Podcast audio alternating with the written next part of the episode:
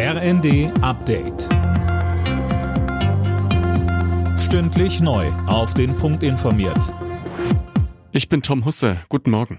Nach Silvester ziehen die Einsatzkräfte ein gemischtes Fazit. Es war zwar ruhiger als befürchtet, trotzdem gab es wieder viele Angriffe auf Polizei und Rettungskräfte, vor allem in Berlin.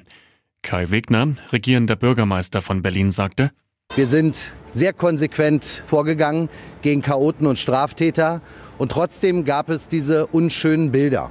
Und ich kann Ihnen nur sagen, ich wünsche mir, dass die Justiz jetzt auch das Maß ausschöpft, was es an gesetzlichen Regelungen gibt.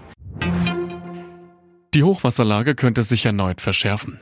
Grund ist neuer Dauerregen, der bis Donnerstag in einigen Teilen Deutschlands anhalten soll. Philipp Rösler mit mehr.